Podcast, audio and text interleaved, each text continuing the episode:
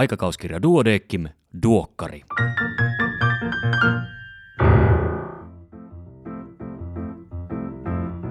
Tämä on numero 15 vuonna 2022. Minä olen Kari Hevossaari, lääkäri Helsingistä. Tervetuloa mukaan Duodeckim-lehden tuoreimman numeron läpikäyntiin.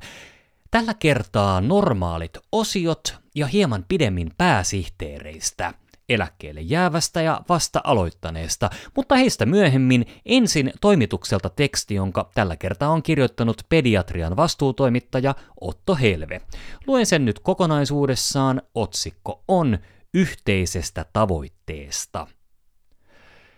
Tarinan mukaan John F. Kennedy kysäisi kuulentoprojektiin tutustuessaan NASAn päämajassa tapaamaltaan siivoojalta, mikä tämän tehtävä oli. Siivooja vastasi siivoavansa, jotta saisimme miehen kuuhun. Tarinaa käytetään esimerkkinä tilanteesta, jossa yhteinen tavoite on omaksuttu koko organisaatiossa.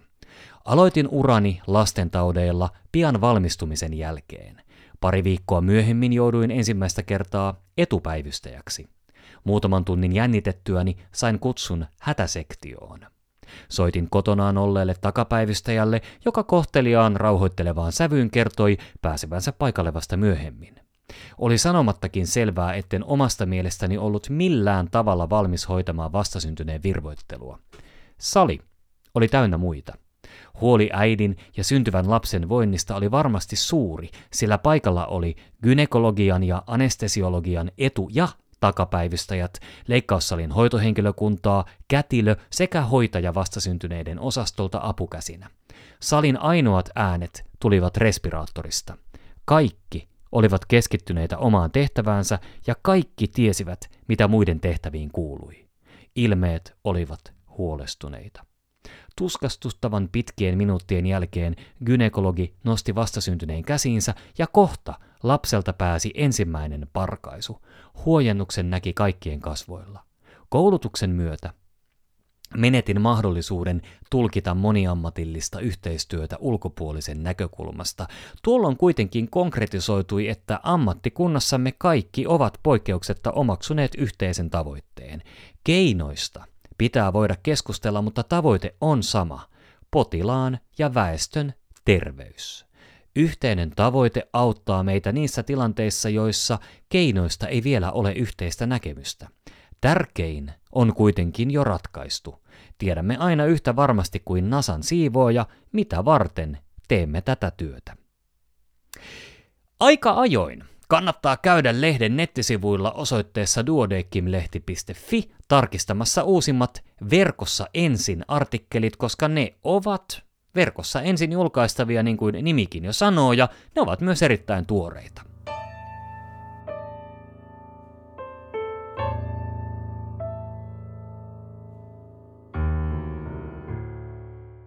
Pääkirjoituksia on tällä kertaa vain yksi, otsikoltaan se on Ensihoidon tehtäväkenttä on muuttunut.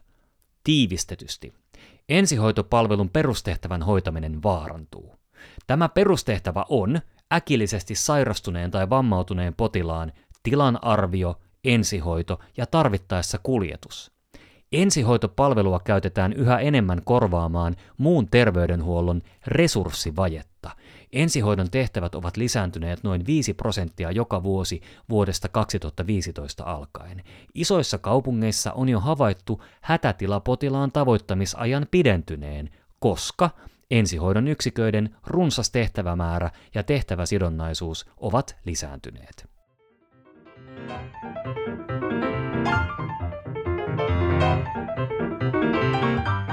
Erikoislääkärin uutisia tällä kertaa seuraavilta erikoisaloilta.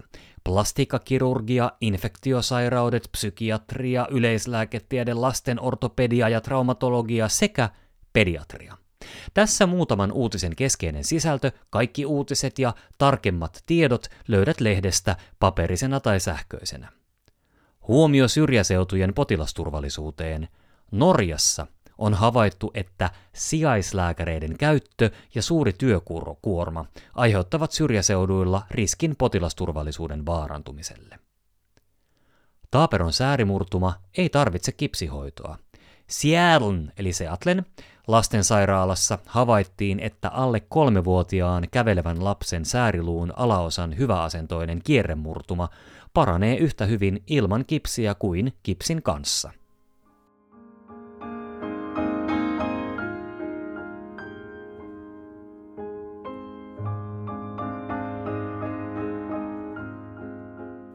Katsausartikkelit.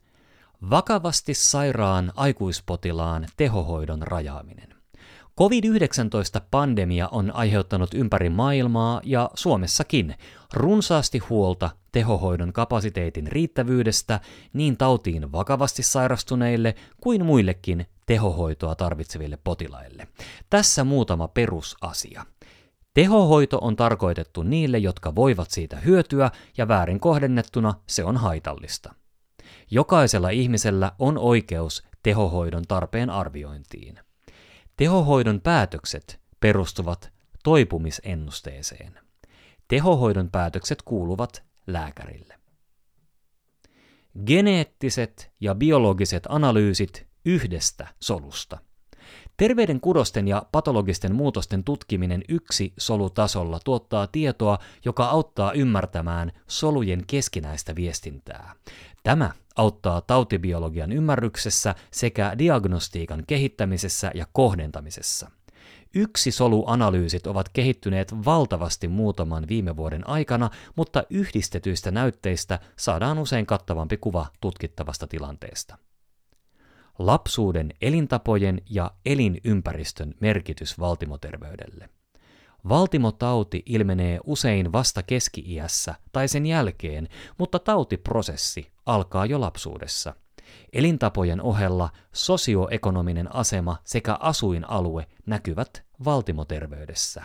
Liikunta- ja ravintotottumukset sekä altistuminen tupakan savulle lapsuudessa heijastuvat valtimoterveyteen jo lapsuusiässä. Lapsuuden ylipainon vaikutus valtimoterveyteen ei ole peruuttamaton, mikäli painonhallinta onnistuu aikuisikään mennessä. Raskauteen liittyvät aivoverenkiertohäiriöt. Raskausajan aivoverenkiertohäiriö on harvinainen, mutta vaarallinen raskauskomplikaatio. Ilmaantuvuus on lisääntynyt, kun riskitekijät synnyttäjien ikääntymisen myötä yleistyvät. Vaaran merkkejä ovat iäkäs odottaja, tyypillisten riskitekijöiden runsaus sekä raskauden aikaiset hypertensiiviset häiriöt. Suuri osa aivoverenkiertohäiriöistä voidaan estää riskitekijöiden hyvällä hoidolla ja seurannalla. Syöpälääkkeiden ekstravasaatiot ja hoitokäytännöt. Ekstravasaatio on syöpälääkehoidon harvinainen haittatapahtuma, jossa lääkeainetta vuotaa laskimon ulkopuolelle ympäröivään kudokseen. Lasten tavallisten infektioiden mikrobilääkehoidon kesto hoidammeko liian pitkään? Lasten mikrobilääkehoitojen määrää voidaan vähentää noudattamalla lyhyintä suositettua hoidon pituutta ja käyttämällä kapeakirjoisinta valmistetta.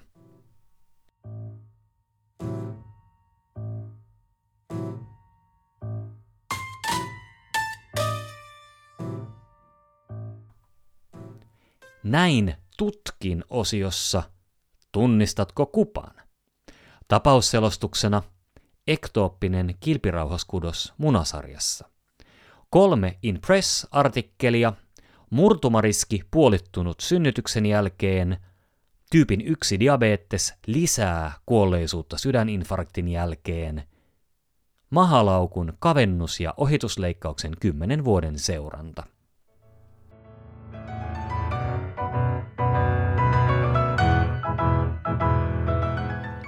Tämänkertaisena vinkkinä on kuvavinkki, mikään neste. Ja koska vinkki perustuu kuvaan, en lähde sitä tarkemmin tässä kuvailemaan, mutta suosittelen kurkkaamaan paperilehdestä tai nettisivuilta.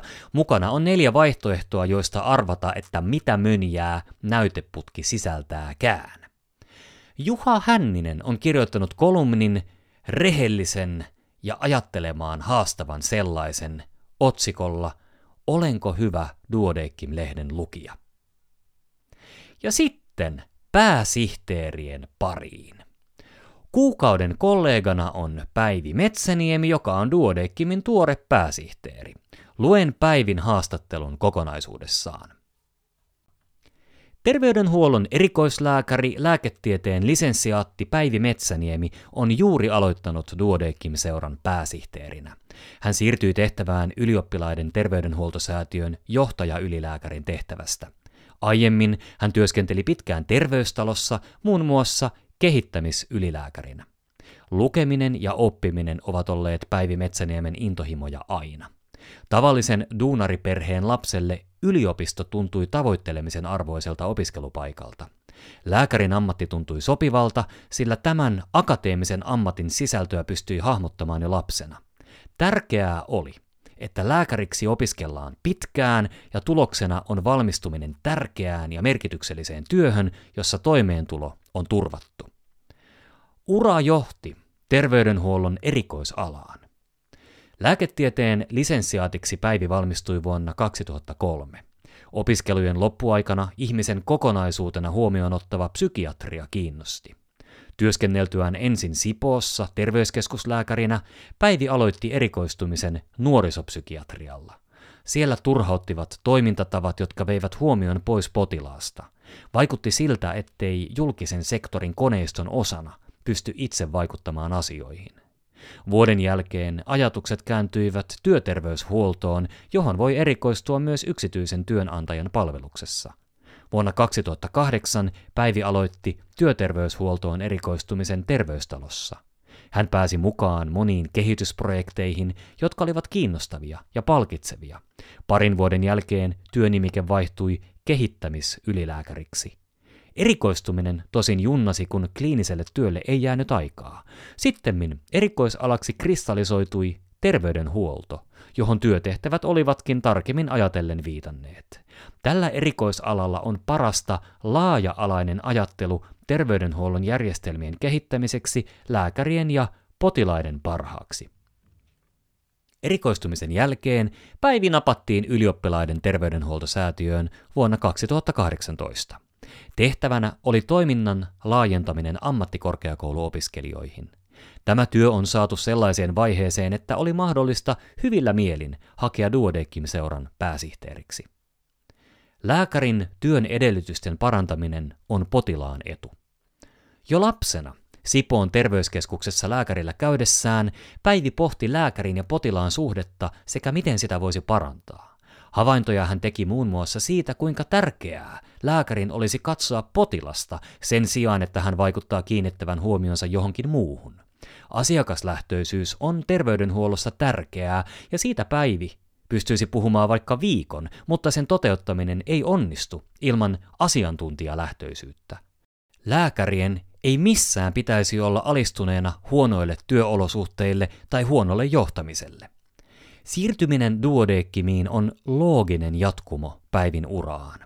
Pääsihteerin ominaisuudessa hän pääsee vaikuttamaan asiantuntijoiden hyvinvointiin ilman, että oltaisiin edunvalvonta-alalla.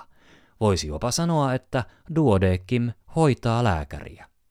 Lääkäriseuran toiminnassa Päivin sydäntä lähellä on tieteen, tutkimuksen ja koulutuksen edistäminen. Seuran tarjoama koulutus on ollut hänelle tärkeää ja siinä on ilahduttanut hyvä metatason näkemys.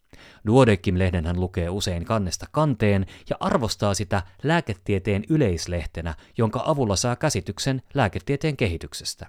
Häntä itseään kiinnostavat terveydenhuollon ja etenkin työhyvinvoinnin johtamiseen liittyvät aiheet.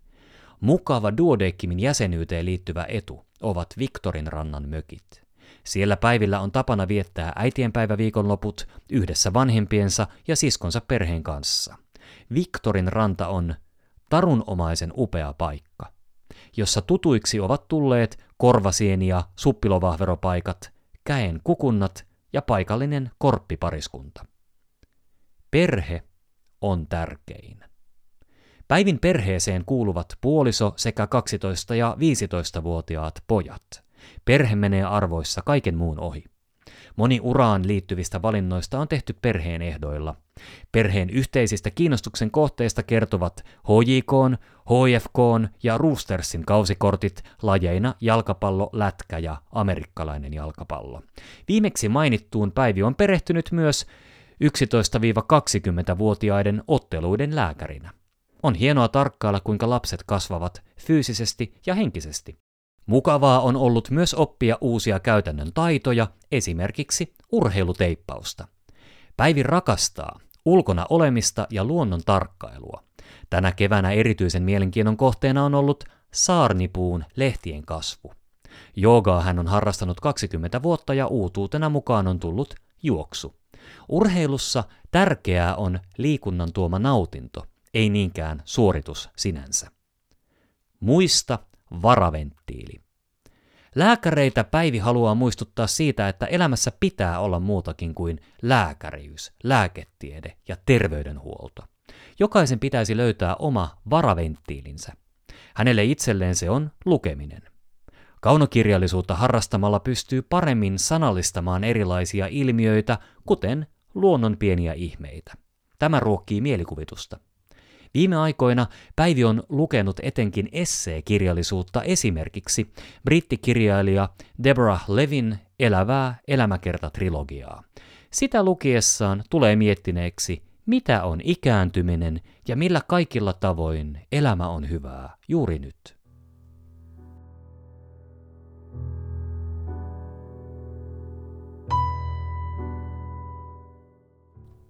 Seuraavaksi lähtevän pääsihteerin eli Matti Rautalahden terveiset. Lääketieteen tohtori Matti Rautalahti aloitti Duodeckimin pääsihteerinä 17.1.2011 ja on vastikään siirtynyt eläkkeelle. Toimituksen pyynnöstä Matti kirjasi 12 kohdan terveiset Duodeckim-lehden lukijoille. Uusi pääsihteeri Päivi Metsäniemi on aloittanut 3.8. tänä vuonna. 1.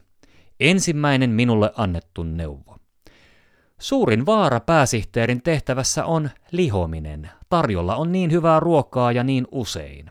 Olen yrittänyt pitää varani, sillä tuon neuvon perustelut pitävät todellakin paikkaansa. 2. Suosikkineuvoni. Neuvo, joka yleensä liitetään pitkään ja onnistuneeseen parisuhteeseen, mutta joka toimii hyvin myös monessa muussa asiassa. Pitää tietää, milloin kannattaa olla onnellinen ja milloin olla oikeassa. Toinen hieman yleisempi muotoilu vähän samalla ajatuksella lienee, kannattaa valita mihin kamppailuun ryhtyy.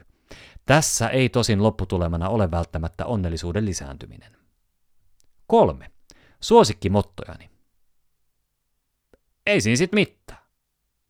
Tältä pohjalta. Yhteinen onnettomuus on tyhmän lohtu. 4. Luottamus. Olen oppinut ja kokenut, että ihmiset ovat useimmiten luottamuksen arvoisia, kun luotat heihin. Monilla tavoin toimivan työyhteisön edellytys ja merkki on luottamus sen jäsenten toimintaan. 5. Duodeckimin voimavarat. Duodeckimilla on kaksi erityistä arvokasta voimavaraa, osallistuvat kollegat ja osaava henkilökunta. Kollegakunnan ja muiden asiantuntijoiden halukkuudesta osallistua ja antaa aikaansa yhteiseen tekemiseen pitää huolehtia ja panostaa siihen. Osaava henkilökunta viimeistelee ja vie maaliin tekemisen prosessit. 6. Sosiaalinen media. Olen ollut mahdollisimman viestintämyöteinen työhöni liittyen. Toisaalta olen varsin epäileväinen sosiaalisen median hyödyllisyyden osalta.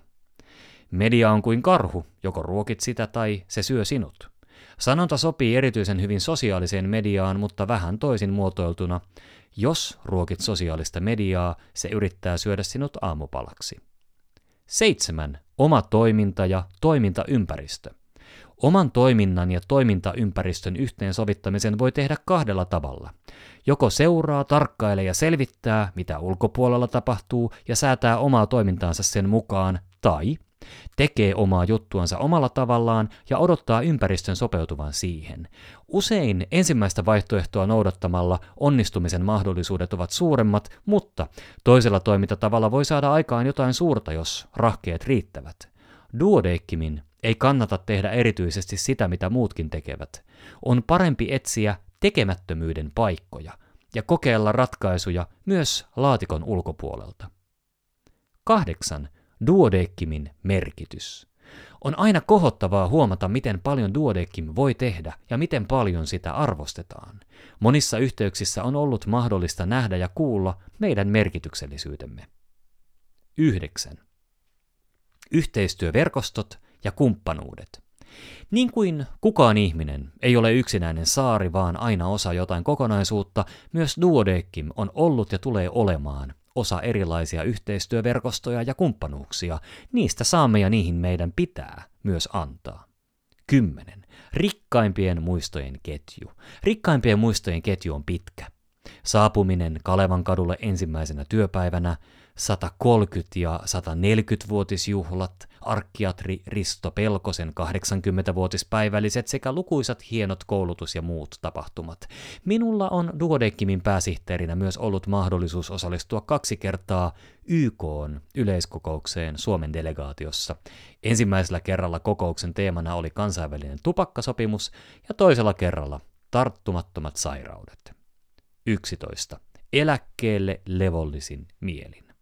Jätän Duodeckimin levollisin mielin, osaava porukka tekee hienoja asioita ja tarjoaa kollegakunnalle, terveydenhuollon muille ammattilaisille ja kansalaisille arvokkaita työkaluja terveyden ylläpitoon.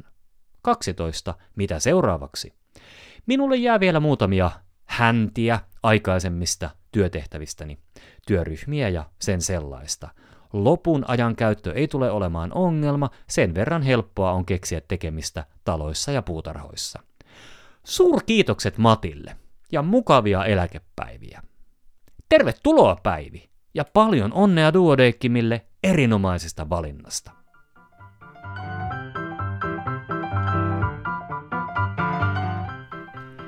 Siinä kaikki tällä kertaa. Kiitos kun kuuntelit. Nyt alkavat elokuiset illat ja erilaiset kulttuuritapahtumat. Pidä huoli siitä, että omat varaventtiilisi ovat kunnossa, osallistu vaikka kotipaikkasi rientoihin voimiesi mukaan, ja mikäli teillä päin ei ole minkäänlaisia juhlaviikkoja, elokuvapäiviä tai itefestareita, Ehkäpä juuri sinä olet se primusmoottori, jota on kaivattu polkaisemaan ensisyksyksi tapahtuma pystyyn.